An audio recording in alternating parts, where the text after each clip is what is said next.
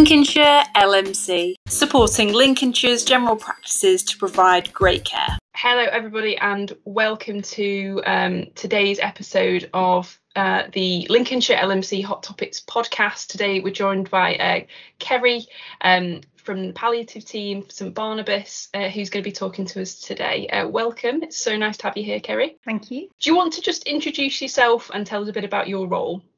Yeah, it's my my name's Kerry Bareham and I'm nurse consultant with St Barnabas Hospice. You'll recognise me. I'm Dr. Lucy Doddington Boys. I'm a GP and I work with Lincolnshire LMC. So um, what we really wanted to talk today about is is about palliative care, about patients and particularly emergencies. And today's topic is going to be about um, about about bleeding, about terminal hemorrhages. It's a really uh, really important topic. It's something that um, I know Kerry's done a lot of work um, with at the moment, and there's going to be a series and uh, some more information coming out. But particularly today, we're going to talk about um, terminal bleeding, end of life bleeding. So, um, just to begin with, Kerry, could I just ask a little bit about kind of how this came about how what your team and the people you work with why did you decide that you wanted to do some care plans and some information and protocols for um, all team members hospital acute setting your own um, staff in st barnabas? Why why did you think it was important something that we're really keen on promoting within St Barnabas Hospice and and um, anybody who works within um, palliative care and especially specialist palliative care where there's complex um, conditions is around that anticipatory care planning. Um, and what's really evident um, is while there are lots of conditions that actually we can anticipate what people's complex needs are, um, and the evidence is there where where we put that that care planning in place. Um, it's better for the person, it's better for their loved ones and the professionals, and, and in something as that could be potentially as traumatic as a, a terminal um, bleed at the end of life. Um, this is it's a really key part of that, not just the um, um, medical management of that condition, but the psychosocial and spiritual um, management and support for the the person and their loved ones. Thank you.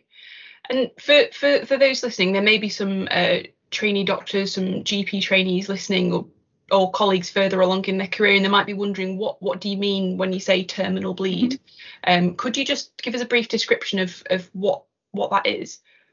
Yeah, absolutely. So terminal hemorrhage, um, or the, the, I suppose the kinder terminology is end of life bleed, um, is devi- defined as a it's a major blood loss that's likely to happen rapidly as a result and result in death um, due to just sheer loss of circulating volume. Um, mostly it doesn't happen very often, um, but there are certain um, risk factors, um, people who are likely to experience this.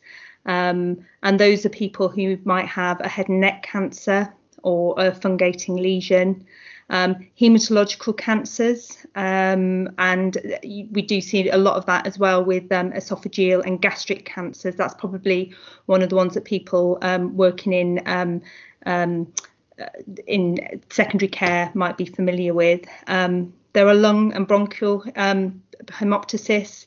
Liver disease, obviously, because that clearly messes about with your coagulation, and um, looking at people who are on anticoagulation medications, especially with um, the above named um, risk factors that I've just spoken about.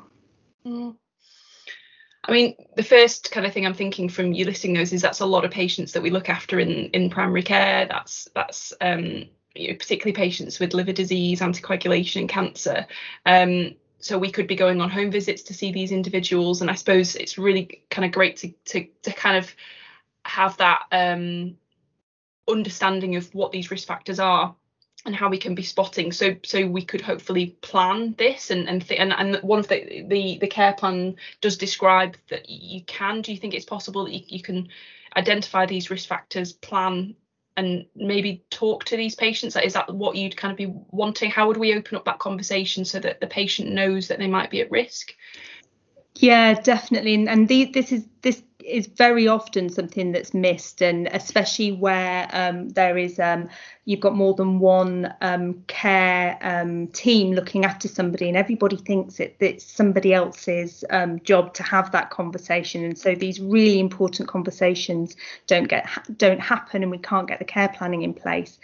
But a really good place to start is just opening up that conversation with the person asking them what they understand what they're what what they're what's happening to them what what conversations they've had with their consultants in secondary care um, especially um, those conditions like the head and neck cancers or breast cancers with fungating wounds or, or like say the uh, hematological cancers they've got specialist nurses often macmillan nurses as well what conversations have they had and what's their understanding of what what might happen to them? Um, a cracking question to always ask is what what's worrying you? Have you got any questions for me? And that that very um, very often opens up a conversation around you know um, they may have one especially people very often get that warning with um, um, cancers that fungate or where there's um, likely infiltration of a, a, major vessel, that will have been something that they've been told is a risk factor, but maybe haven't had an opportunity to explore what those risk factors are. Um, and that's a really great opportunity to start having um, a conversation with them about their medications, what might, might be adding value, what might not be adding value. So, thinking again around um, anticoagulants, um, non-steroidals, things that we don't generally think of that can cause um, increased risk of hemorrhage, like your SSRIs and anti, um, and antiplatelet medications. Um, so it's really looking at um, the person holistically and listening to them about what their concerns are, and really working um, taking the lead from the person to modify some of the risk factors according to what what's worrying them. Um, and the key thing is is to remember if you're getting a bit stuck, also ask for help. We've got the specialist palliative care teams out in the community, and we have each area has weekly specialist MDTs, so they are absolutely um, a resource there to to bring these patients so that we can talk about them and support person-centered care planning. Do you think these patients identified as higher risk of a, an end of life bleed sh- should they or would they normally be under palliative care anyway, do you think, or would they be under the hospital, or um, is there a kind of is there some that sort of joint up support and care do you think at, at the moment or is it is that part and parcel of creating this care plan to try and improve that yeah, it's a really great question. That that that that's one of the reasons why we created this plan of care. So I think it's fair to say things are getting bec- better. Um, certainly through um, initiatives like Project Echo, where we're um, developing networks of practice across um, organisations where um, specialist areas are able to communicate with each other. Um, I think we are getting better at it, but repeatedly we see the same assumptions are being made that one um, that one care team will have already opened up these conversations. Um, and what we tend to find, especially with somebody, say somebody like a long, I mean, let's think about your hematological conditions. They're very often a long-term condition. Um, and or people with head and neck cancers may have been having, especially if they're young, um, may have had this condition for a very long time. And what these really important conversations can kind of get kicked into the long grass um, and it can all happen a bit of a rush um, at, at, the end at the end. And while people are still having relatively active treatment again you do tend to find that we're you don't tend to get these referrals through to my teams like my own within St Barnabas because St Barnabas is often or hospice care is almost think, thought of as end of life care and Dr. Jess Weller, who's one of our consultants, says repeatedly, we're she's a palliative and palliative care doctor, which is about promoting well-being and keeping people as well as possible, not just about end of life care. So that, I think that's the message.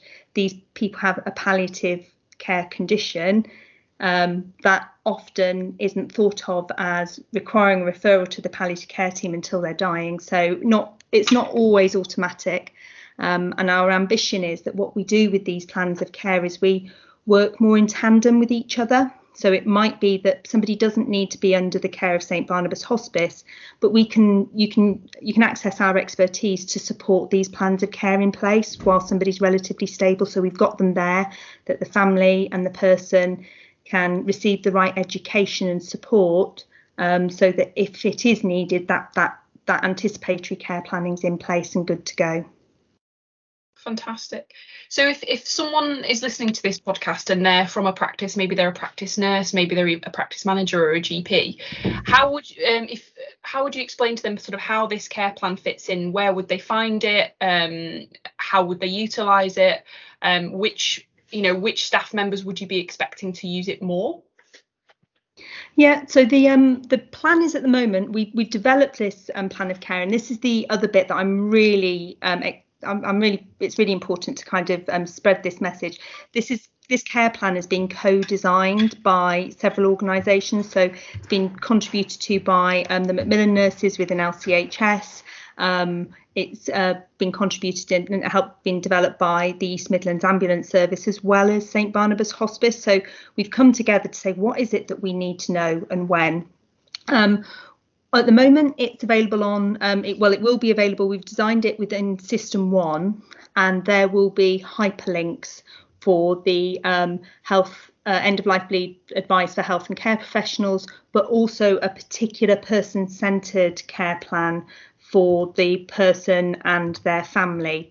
Um, so, again, just to give them reassurance and advice around um, who to contact and um, practical advice like making sure that they've got dark coloured um, uh, towels and to stay with the person and just stay calm and and and um, and comfort their loved ones. So it's um, a really practical um, aid memoir, if you like. Um, going back to your question, who who is it there for? It's there for everybody. So it's there for any practitioner um, and what I would say is because it works as an aid memoir, if you're a bit stuck, it's a really good place to say, oh, do you know, actually, I might just approach the Macmillan nurses within LCHS or or um, within St Barnabas RSNPs or the specialist um, uh, palliative MDTs that we run. So you have an idea of what questions you might want some clarity about uh, and support. Um, so um, it's there for everybody. Works as a um, an aid memoir um, and gives you things to think about prescribing and, and opening up those discussions, um, while also giving you um, pointers when to refer into a, a specialist team that was certainly the, the first thing I thought when I when I first read it when you first sent it to me. I thought it was really practical and I, I learned quite a lot and it really it really kind of reminded me of, of, of things that it had been a few years since I'd, I'd thought about. I did a palliative placement when I was training and you know some of the things I you know it was just so good to refresh my memory on even things you mentioned before about um, anticoagulation, SSRIs, um, anti-inflammatories. You know simple things that that you can do to um, try and think about risk. And um, you mentioned there as well about planning and things like dark towels and um, uh, you know just having having those conversations. And I think the, certainly the first thing I thought about is how how practical this this care plan is and suitable for every healthcare professional. It's not too wordy. It's not it doesn't go on forever. You know it, it is very practical. Um, so I suppose that's one thing that we wanted to make people aware of, wasn't it? Is that this is it's out there, it's going to be incorporated into System One. It's for all team members to to be able to review and, and utilise. And, and I think it's really important that we have these very honest conversations with people because how others die live on in lives on in the memory of those who survive. Um, and by having these really honest conversations, um, there have been times when actually people have chosen to change their preferred place of death at the end of life and have chosen to either come into a hospice setting or be admitted into hospital um, because uh, and that's probably a reason why in general practice and in the community we don't see this happen very often because mm. it can be quite traumatic especially with your head and neck cancers um, so it's um, that's why we wanted this aid memoir as much to make sure that we've got that plan in place, but also we can have these really honest conversations to support families.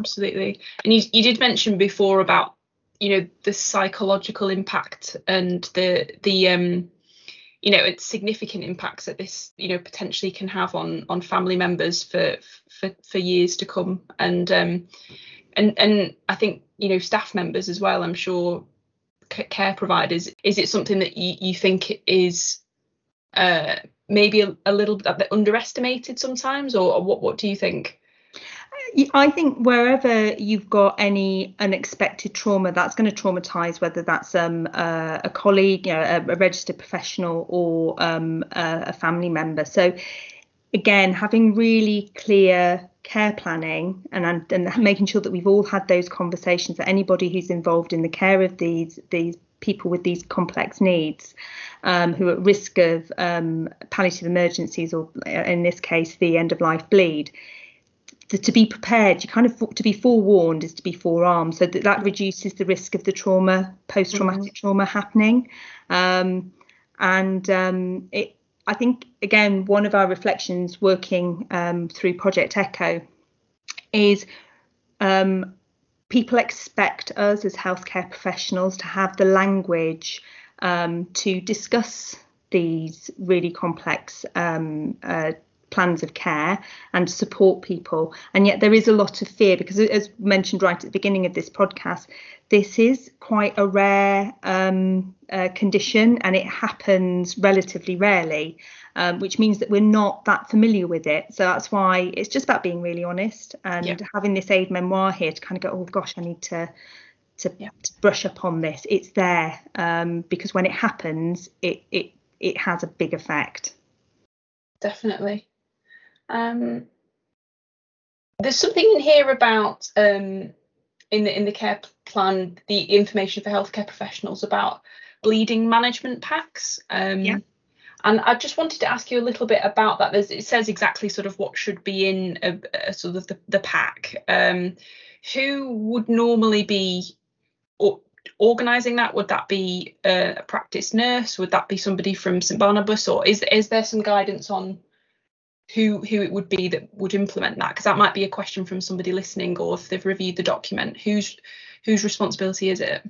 So there are um, obviously some of the, the medications within the um, uh, pack are prescribable. So they, they will require so in general practice they would be um, required they'd be required to have a prescription.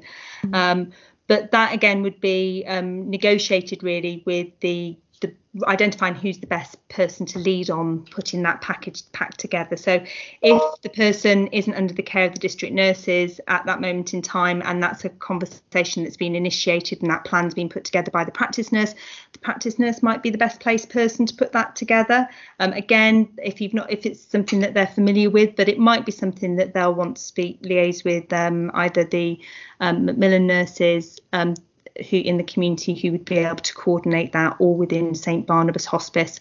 Uh, and I suppose that's the message here. We've got an aid memoir. Um, nobody is an island. We're all there to support each other. We all want the best outcomes for um, the people in our care. So if you're stuck, ask for help.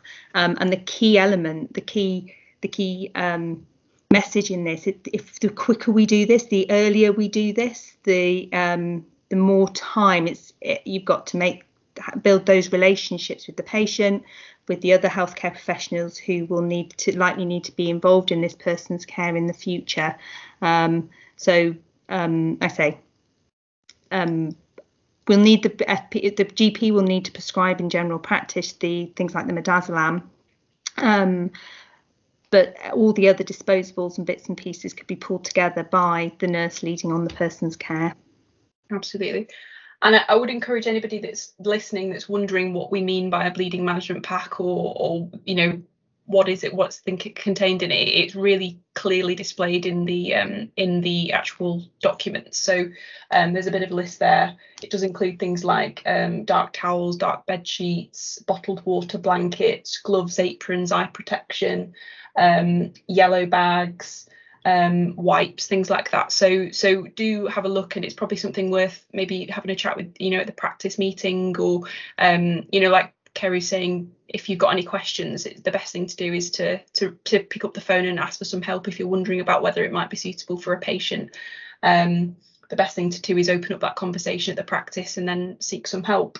Um, what I really like about um, the the care plan that you've created is that there's really clear signposting to where to get advice and where to get support. And you've mentioned a few a few different um, services and organisations, St Barnabas, um, the PCCC, um, the Palliative Care Coordination Centre. Um, I mean, could you just tell us a bit about sort of in terms of access? Is it is it all the time? Is it 24 hour? Yeah, absolutely. So um, at St Barnabas Hospice, we do offer telephone advice 24 hours a day.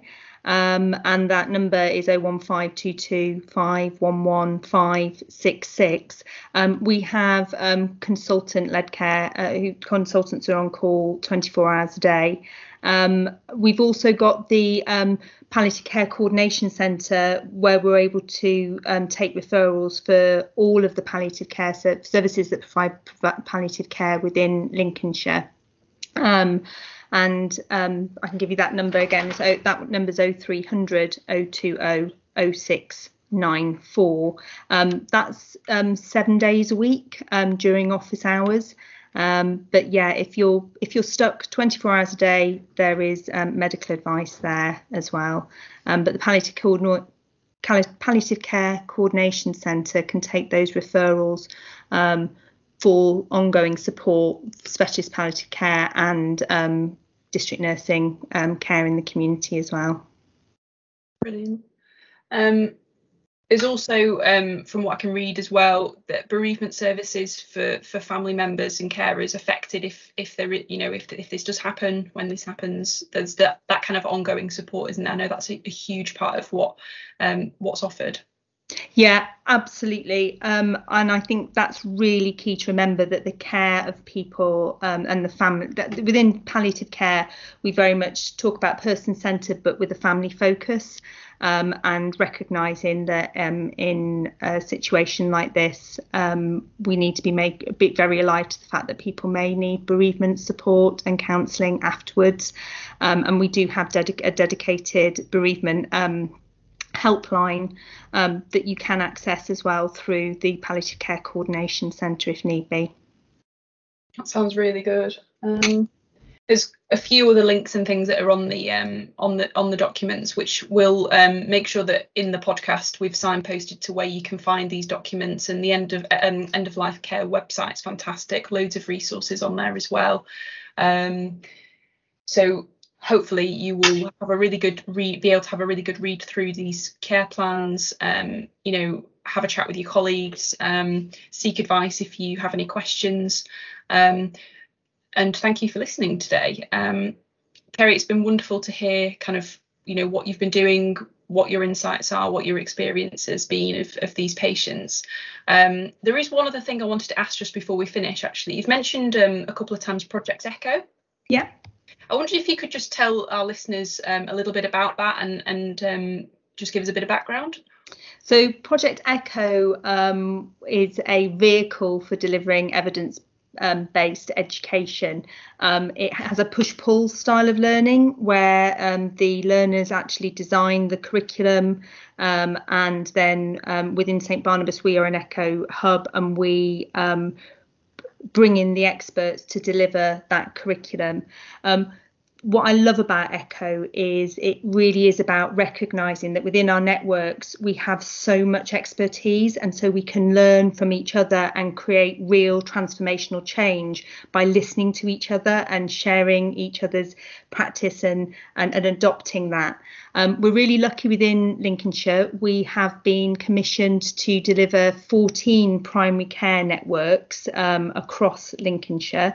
So if you haven't already signed up to um, an Echo network, um, please when you get the call that will come through your neighbourhood lead and if you're if you want to know more if you prod your neighbourhood lead they will be able to give you the information and signpost you how to get into a network um, we're like I say we we've opened up some really important conversations between secondary and primary care because I think when we understand what each other's positions are um, we're able to take the theory and actually transform that into meaningful practice for the people in our care that sounds really really good um, who who is it for? So it might seem like an obvious question, but who in primary care might be because you know we might have a variety of people listening thinking, oh, that sounds fantastic.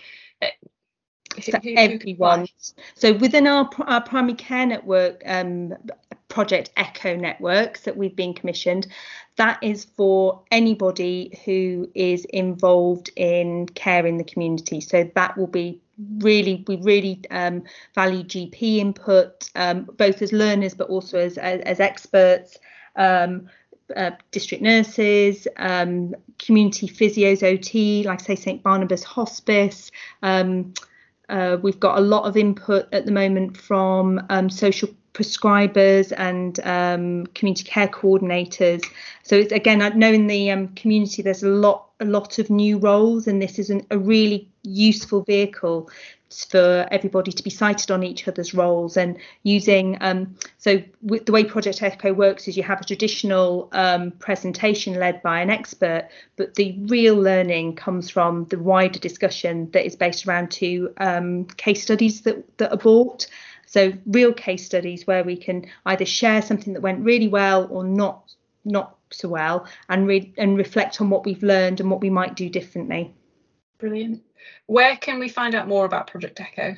Um, so if you go onto the um, uh, Lincolnshire End of Life website, so www.eolc.co.uk, um, there and just it puts into the search bar Project Echo, it will come up.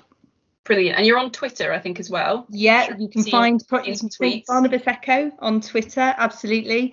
Um, or equally, you can um, uh, phone St Barnabas Hospice. Um, I haven't, forgive me, I haven't got the number to, to hand, but if, if, you just Google St Barnabas uh, on our website as well, Project Echo, we'll, you'll be able to find out more who to contact and speak to. Brilliant. And all the resources that we've talked about today, I will find the links, contact numbers, all that sort of stuff, and I'll put it on on our website so that it's kind of attached to the podcast. And I think you can even, you know, it shows up on your phone or however you listen to your podcasts. So you'll have that information. Uh, we'll sort that out. Wonderful. I mean, it's so interesting to hear, you know, everything that you you've, you've told us about Kerry today. So thank you so much for your time. And um, uh, if we get any questions through, am I all right to kind of post them my way? Yeah. You? Yeah, fantastic. Um, thank you. It's been great. Uh, thank you very much for having me. Really appreciate it. Thank you so much for listening today. Be sure to subscribe and follow us on Facebook, Twitter, and Instagram.